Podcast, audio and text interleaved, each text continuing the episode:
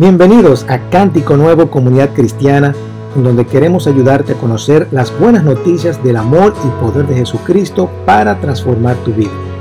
No importa dónde estés en tu caminar espiritual, eres bienvenido.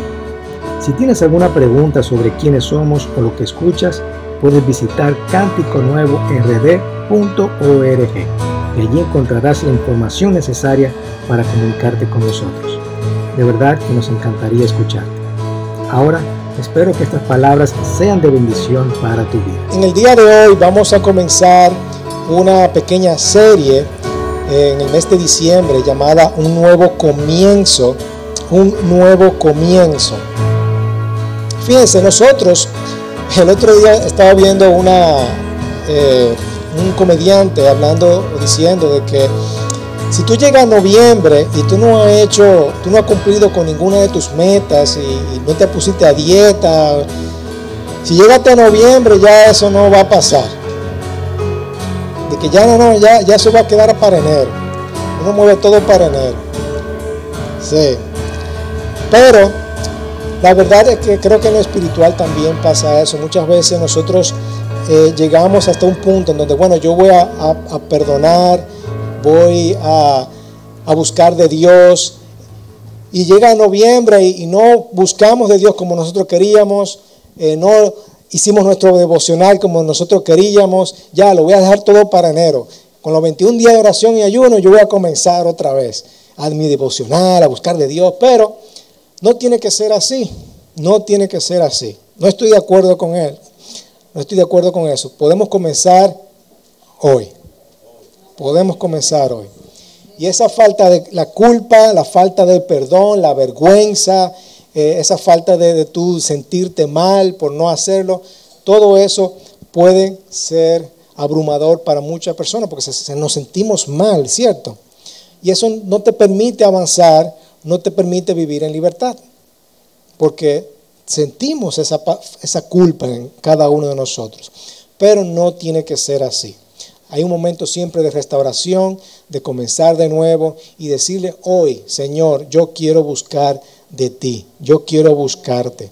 Y cuando nosotros nos sometemos y experimentamos a Jesús cada día, nosotros vamos a ver ese cambio para nosotros poder avanzar y caminar en nuestro caminar espiritual, ¿verdad? Fíjense, en el libro de Apocalipsis, describe unos querubines que están alrededor del trono de Dios como seres de 4 rostros. De hecho, parte de lo que de la fundadora de la cuadrangular, para ponerle ese nombre, una de sus inspiraciones o visiones fue basada en estos versículos, en donde veía los 4 rostros, por eso cuadrangular, de 4. Un león, un becerro, un hombre y un águila. Debido a esta tradición de esta iglesia, se ha atribuido también esos mismos rostros a los evangelios, diciendo que los evangelios de Marcos, el evangelio de Mateo, Lucas y Juan, reflejan de alguna forma u otra estos rostros. Cada uno refleja cada uno de estos rostros, diciendo que Jesús lo ve como la perspectiva de un león, otro desde la perspectiva de un becerro, otro desde la perspectiva de un hombre y otro de un águila. ¿Ok? Pero eso es simplemente teología, ¿verdad? Vamos a ver cómo nosotros en el día de hoy, nosotros podemos ver la perspectiva de Marcos, del Evangelio de Marcos, cómo Marcos presenta a Jesús. Y por esta razón, el Evangelio de Marcos presenta a Jesús como que está en eso, en acción, y está ocupado, siempre haciendo algo. Una de las palabras que se usa en este Evangelio es como inmediatamente, o luego, también como enseguida. Él siempre, Marcos, va a utilizar esta palabra como enseguida, porque Jesucristo está en acción, siempre está haciendo algo. Y ocurre 40 veces durante Marcos. Dice inmediatamente o luego, dependiendo de la versión, ¿verdad? Inmediatamente o luego o enseguida Jesús hizo esto o aquello. Es Jesús, vemos a Jesús ocupado y satisfaciendo las necesidades y ocupado al ser el Mesías de Dios. Así que Marcos hace esta énfasis en la obra de Jesús más que en la palabra de Jesús. Marcos ataca mucho lo que es la obra, lo que hizo Jesús. Así que vamos a ver esta parte de lo que significa Marcos y lo que tiene que ver. Estos cuatro libros, estos cuatro evangelios, Marcos, Mateo, Lucas y Juan, hacen una introducción de quién es Jesús y hablan de toda la vida de lo que es Jesús. Y por eso es tan importante que nosotros veamos cómo cada uno tiene esta perspectiva de Jesús. Marcos comienza diciendo, ¿quién es Jesús? Y Jesús vino ¿a qué? A cambiar el mundo. Vino a cambiar el mundo. Vino a cambiar el mundo. Y es un libro corto. Creo que es el libro más corto de los cuatro evangelios. Y me gusta porque precisamente, como dije, utiliza la palabra inmediatamente. Es decir, va al punto. Es un evangelio que va al punto. Y leerlo me gusta porque no da mucho para aquí y para allá, sino que va al punto. Me encanta el evangelio de Marcos precisamente por eso, aunque mi evangelio preferido es el de Juan. De hecho, cuando la gente dice, ¿por dónde debo de empezar a leer la palabra de Dios? ¿Empiezo por Génesis? No empiezo por Génesis. Empieza por el evangelio de Juan. Empieza por el evangelio de Juan. Pero, por otro lado, el evangelio de Marcos me gusta porque es bien práctico, muy práctico. Así que vamos a ver cómo Marcos presenta a Jesucristo. Ya dije que lo presenta como un hombre que vino a cambiar el mundo. Y por eso tenemos un nuevo comienzo en Jesucristo. Amén. Estamos listos para leer la palabra. Vamos a leer simplemente Marcos, el primer capítulo. Voy a saltar algunos versículos, pero les exhorto a que lean el capítulo completo. ¿Ok? Dice, versículo 1 de Marcos, capítulo 1. Principio del evangelio de Jesucristo el Mesías. Aquí Marcos va a comenzar. Este es el principio de las buenas noticias del evangelio, de las buenas noticias de Jesucristo el Mesías. Recuérdense que este pueblo estaba esperando un Mesías, que es un ungido, el Cristo, ¿verdad? Una persona ungida. Ellos estaban años esperando que una persona lo viniera a salvar. ¿Ok? El Hijo de Dios, como está escrito en el profeta Isaías. Fíjense cómo Marcos se va al Viejo Testamento, a las antiguas escrituras, lo que ellos conocían lo que era el Pentateuco, ¿verdad? Génesis, Éxodo, Levíticos, Números y Deuteronomios. Ellos conocían estos 5 libros y además conocían los libros de los profetas, los salmos y los profetas como Isaías. Y decía Isaías, esto fue hace 400 años antes de Jesucristo. He aquí yo envío a mi mensajero delante de ti, el cual preparará tu camino. Voz del que clama en el desierto. Preparen el camino del Señor, hagan derechas sus sendas. ¿A quién se estaba refiriendo Marcos aquí? Ustedes saben, a Juan el Bautista.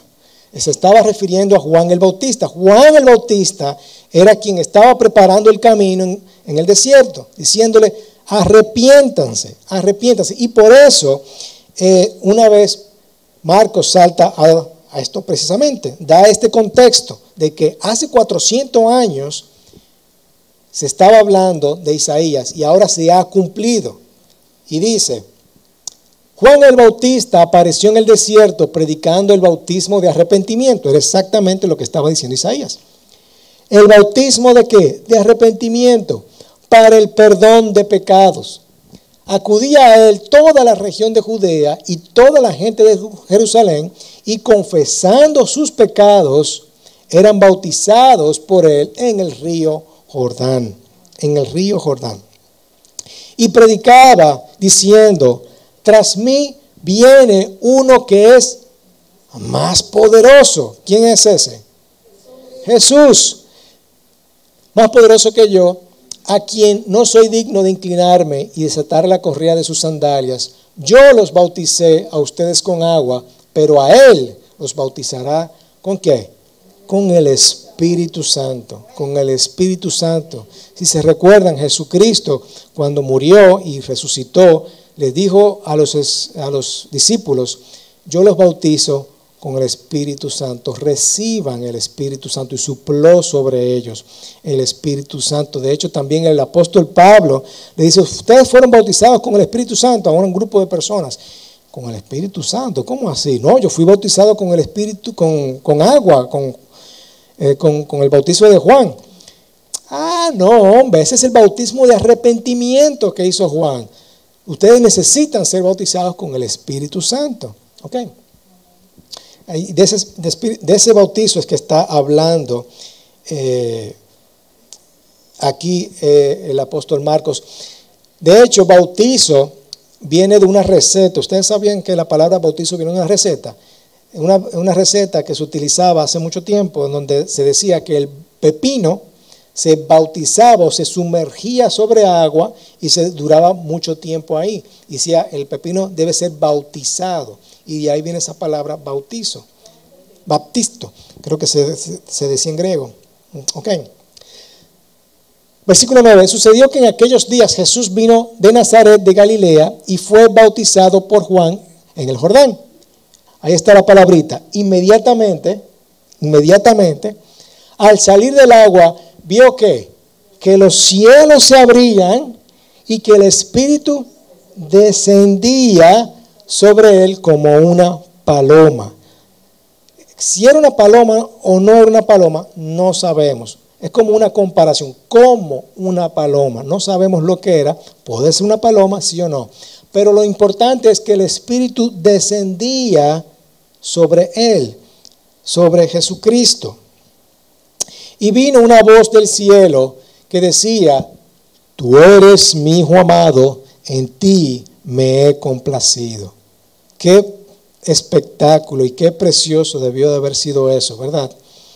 En ese momento en donde recibir esta voz, yo no sé si las otras personas lo oyeron o no, pero debió haber sido impactante tú recibir esta voz, tú eres mi amado, confirmando, sí, Jesús es la persona que yo he enviado. Es Jesús la persona que yo he enviado. Enseguida el Espíritu lo impulsó a ir al desierto y estuvo en el desierto 40 días, siendo tentado por Satanás, y estaba entre las fieras y los ángeles le servían. Mientras caminaba junto al mar de Galilea, vio a Simón y Andrés, hermano de Simón, echando una red en el mar porque eran pescadores. Y Jesús les dijo, vengan conmigo. Nosotros hablamos, si se recuerdan, en el mensaje que se denominaba llamado, ¿verdad? Ahí hablamos sobre eso. Eso para que lo busquen en Spotify, en todas las redes sociales que están.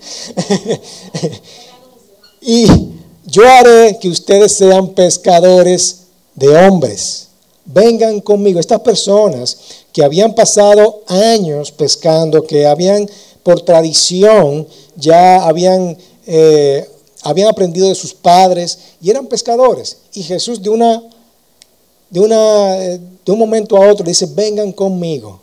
Vengan conmigo y yo los haré a ustedes pescadores de hombres. Dejando al instante las redes, ellos le siguieron. Ellos fueron llamados por Jesucristo. Y qué interesante eso, ¿verdad? Que dejaron todo, dejaron su empresa, dejaron a sus padres, dejaron todo lo que ellos sabían para seguir a este Señor Jesús. Y muchas veces Jesús a nosotros también nos dice lo mismo. Yendo un poco más adelante, Jesús vino a Jacobo, el hijo de Zebedeo, y a su hermano Juan, los cuales estaban también en la barca remendando las redes. Al instante los llamó, y ellos, dejando a su padre Zebedeo en la barca con los jornaleros, se fueron con Jesús. Este otro grupo que estaban casi al lado, primero llamó a Pedro y Andrés y luego a Juan y a su hermano Santiago, y los llamó. y dejando a su padre, me imagino que su padre, ¿para dónde ustedes van? ¿Verdad? Están locos, ¿eh? Entraron en Capernaum, saltando un poquito al versículo 21, entraron en Capernaum, y enseguida en el día de reposo Jesús entró en la sinagoga y comenzó a enseñar. Admiraban de su enseñanza, porque les enseñaban como quien tiene autoridad y no como los escribas. A mí me llama mucho la atención eso, porque cuando yo fui a un retiro de mi colegio, yo estaba en un colegio católico, y en ese retiro fue la primera vez que yo escuché a una persona que no era un padre hablar sobre Jesús. Y a mí me llamó mucho la atención eso, porque una persona que era un hombre, una persona normal, común y corriente, que estaba hablando de Jesús, y no era un padre, no era un sacerdote, ¿verdad? Y a mí me llamó mucho la atención de la forma como esta persona está hablando. Y ese versículo siempre me llama la atención y me recuerdo de eso, porque Jesús estaba enseñando, porque estas personas están acostumbradas a recibir enseñanzas de los escribas, de las personas que eran estudiosas. Era un pueblo muy estudioso y los judíos siempre eran muy religiosos en este sentido. Pero vino Jesús, esta persona común y corriente, a predicar de la palabra acerca de Jesús, acerca de Dios, y ellos, wow, ¿y quién es esta persona que tiene tanta autoridad y habla de Jesús con esta facilidad? ¿Verdad? En este momento estaban en la sinagoga de ellos un hombre con un espíritu inmundo, lo cual comenzó a gritar. Eso es para que ustedes vean que en aquel tiempo también había gente loca en la iglesia, ¿eh? ¿Qué tienes que ver con nosotros, Jesús de Nazaret? Eso es el hombre hablando, ¿verdad? Endemoniado. Has venido a destruirnos. Yo sé quién tú eres, el Santo de Dios. Los demonios reconocen quién es Jesús. Jesús lo reprendió diciendo: cállate y sal de él. Entonces el espíritu inmundo, causándole convulsiones al hombre, gritó a gran voz y salió de él. Y todos se asombraron de tal manera que discutían entre sí diciendo: ¿qué es esto? ¿Qué es esto? Una enseñanza nueva con autoridad. Él manda aún a los espíritus inmundos y les obedecen. Ese es nuestro Jesucristo. Enseguida su fama se extendió por todas partes, por toda la región alrededor de Galilea.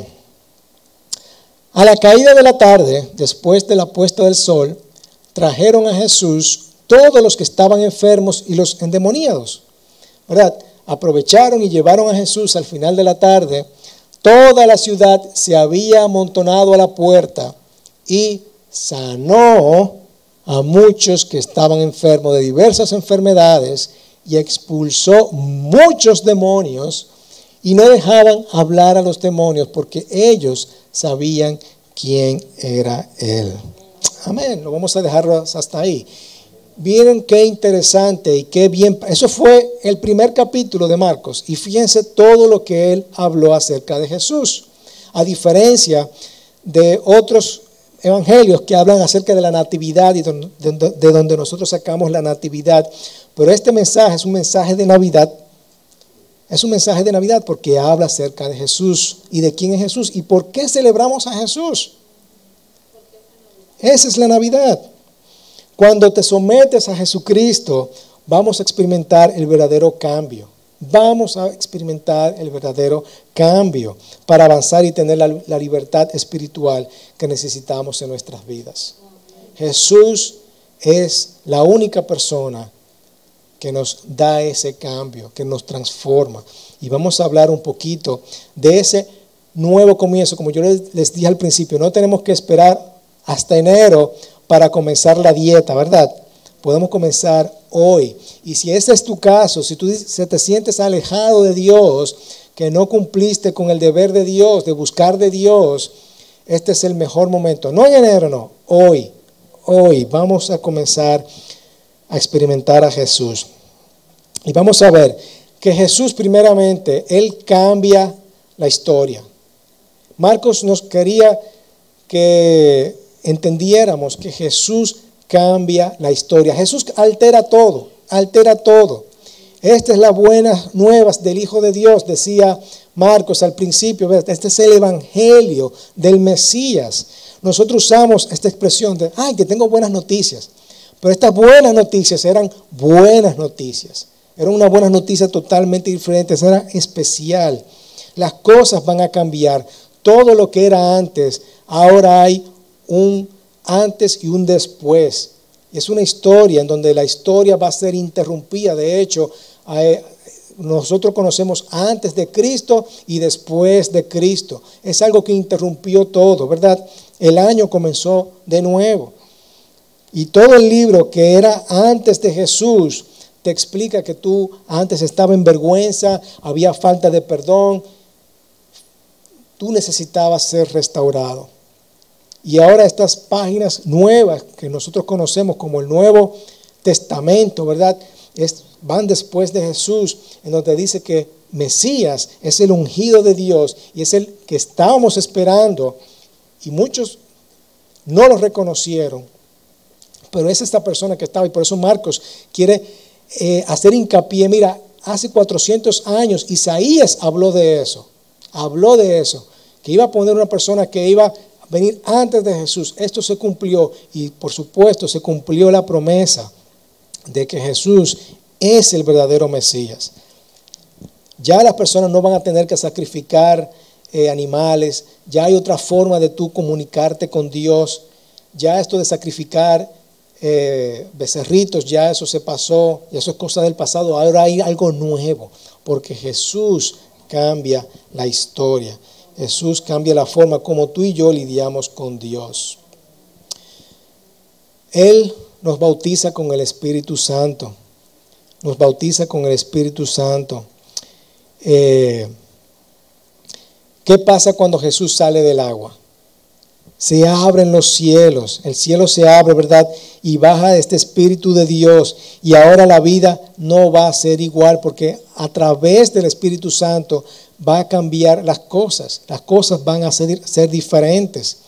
Antes había una distancia entre Dios y el hombre, y ahora a través de Jesucristo nosotros nos podemos acercar a la gracia que ofrece el trono de nuestro Padre Celestial. Es un Emmanuel. En las tarjetas de Navidad, ¿verdad? Muchas veces Emmanuel, que significa Dios con nosotros, ¿verdad? Así que el cielo se abre y Jesús nos da también ese Espíritu Santo. Y a través de este Espíritu Santo nosotros podemos decir, Señor, estoy contigo. Gracias, Señor. Gracias, Señor. En mi vida también ha cambiado la historia. En cada una de sus vidas. Yo te apuesto que sus vidas han cambiado, su historia ha cambiado. Un antes y un después, ¿cierto? Y ha cambiado a través de Jesucristo, porque nos hemos sometido a esta experiencia que es Jesús. ¿Cómo tú definías tu vida antes de Jesucristo? Sin identidad, con vergüenza, con falta de perdón, vacía, triste, atormentada, llena de preocupación, sin esperanza. Ahora, ¿cómo tú defines tu vida en Cristo? Soy libre, soy seguro, soy hijo amado, soy coheredero con Cristo. Tengo paz, no soy esclava del pecado, tengo gozo, tengo esperanza. Todo eso, ¿gracias a quién? Gracias a Jesús, porque Jesús cambia tu historia. Y Marcos quería que nosotros entendiéramos que Jesús no solamente era un filósofo, que era una persona más que vino al mundo como otros profetas que habían venido. Él quería que nosotros supiéramos que este Cristo era diferente, que cambiaba esta historia. Y él comienza diciendo, este es el principio del Evangelio.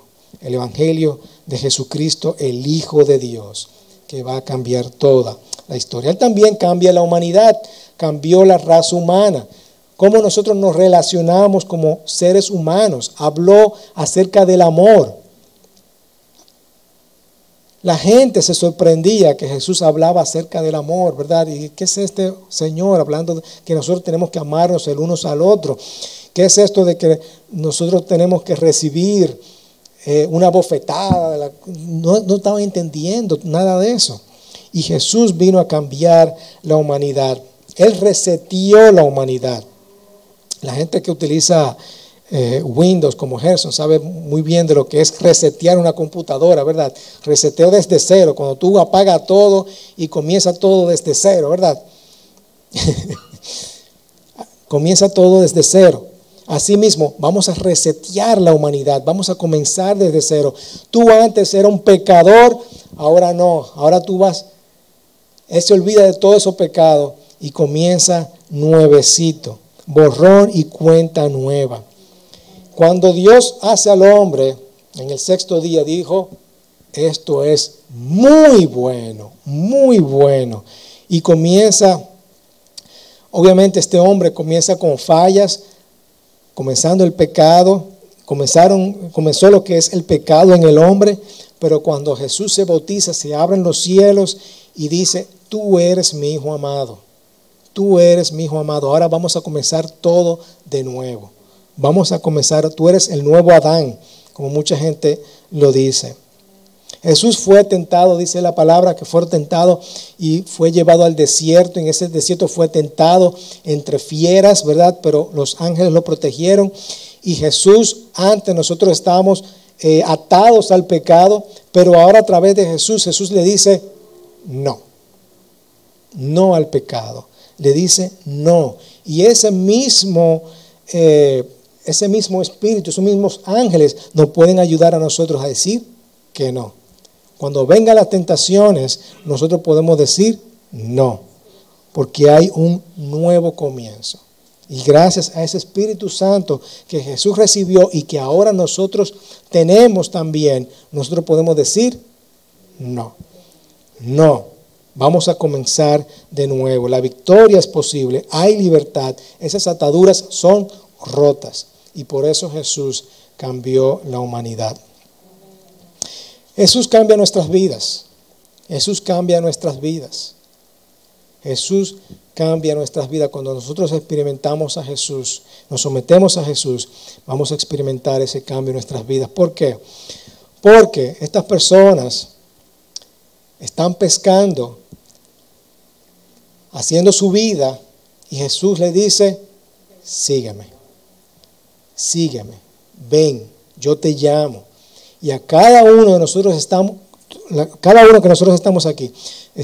aquí. ¿Por qué? Porque Jesús nos dijo, sígueme, ven, ven a seguirme, ven y sígueme. Y hay un problema porque Jesús lo llama la incertidumbre. Ellos no saben dónde van a dormir, qué van a comer, de qué van a vivir.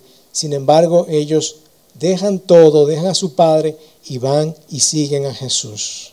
Siguen a Jesús. Todo lo que es una comodidad para nosotros, ellos lo dejan atrás y seguimos a Jesús. Y muchas veces todo para nosotros va a representar esa incomodidad.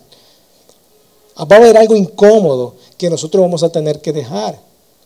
A través y a lo largo de nuestras vidas nosotros vamos a ver que esa cosa que tanto me gustaba, yo la voy a ir dejando.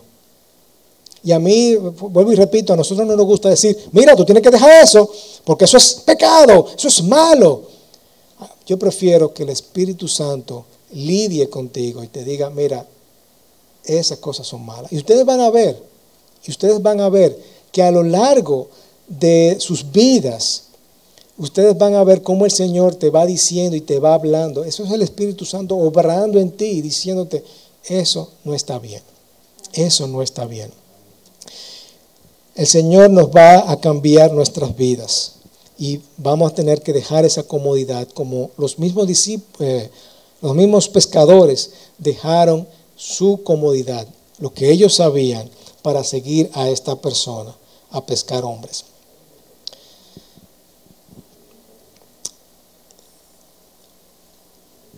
Dice Jesús que Él nos va a cambiar para hacernos pescadores de hombres. Le dice a los discípulos, ¿verdad? Nosotros también vamos a comenzar a estar en esa misión con Jesucristo. Vamos a comenzar a una nueva misión con Cristo y es hacer su voluntad. hacer la voluntad que Cristo quiere que nosotros hagamos, comenzando por la gran comisión, ¿verdad? Ir predicando el evangelio y haciendo discípulos a todas las naciones. Y eso no es solamente para un grupo de personas, es para cada uno de nosotros. Compartir el evangelio, el testimonio de lo que Dios ha hecho con cada uno de nosotros. ¿Cómo cambia nuestras vidas con esa verdadera transformación? Solamente tenemos que seguir a Jesucristo. Y yo puedo cooperar o no. En esta transformación yo puedo poner de mi parte o no. Yo puedo decir, voy a cooperar con Jesucristo y voy a ser transformado, o puedo simplemente echar para atrás y decir que no. ¿Cuál es nuestra decisión? Pero recuérdense que yo les dije, en todo el año hemos estado hablando acerca de héroes con una misión, y todos estos temas tienen que ver con eso, que el héroe se levanta todos los días y pone algo en la trama. Pone algo en la trama. ¿Cómo quiero que sea mi vida? ¿Cómo quiero que sea esta historia? Va a depender de mí si yo quiero seguir a Jesús o no. Va a depender de mí si yo me quiero arrodillar delante de Jesús y decir, Señor, aquí estoy, cámbiame, cámbiame. O simplemente no le voy a hacer caso a Jesús, voy a hacer mi vida como yo quiera y sigo en mi pecado, sigo en mi vergüenza, sigo en lo que yo quiera estar, ¿verdad? Pero todo va a depender de mí. Las víctimas son las que están ahí esperando que el destino le traiga un salvador y las ayude. Los héroes ponen una trama y dicen, yo voy a seguir a Jesucristo. Así que voy a seguir a Jesús, aunque sea un reto, pero hoy es un nuevo comienzo. No tenemos que esperar a enero, voy a comenzar hoy, ya. Jesús, quiero que cambies mi vida. Y obviamente es un proceso, es una transformación, eso es al paso, pero tengo que poner de mi parte. Amén. Y cuarto, Jesús restaura lo que se había perdido.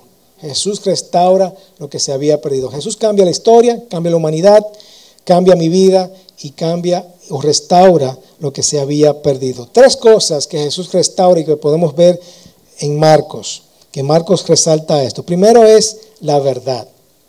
La verdad. Se había perdido lo que era la verdad. Como les dije, había muchos estudiosos en aquella época, en una cultura que se destacaba por tener maestros, escolares, personas escribas que hablaban de lo que eran la palabra, pero eran muy religiosos, eran personas muy religiosas. Y había muchos maestros a través de los años. Y todos los sábados, pues, que eran su día de reposo, leían el Viejo Testamento, el Pentateuco, los profetas, y leían todo eso. Y las personas, cuando escuchaban a Jesús, estaban, ¿qué? Maravillados. ¿Quién es este que está hablando con tanta autoridad? Nos está hablando acerca de Dios de una forma totalmente diferente, de una forma que yo puedo comprender, que yo puedo entender.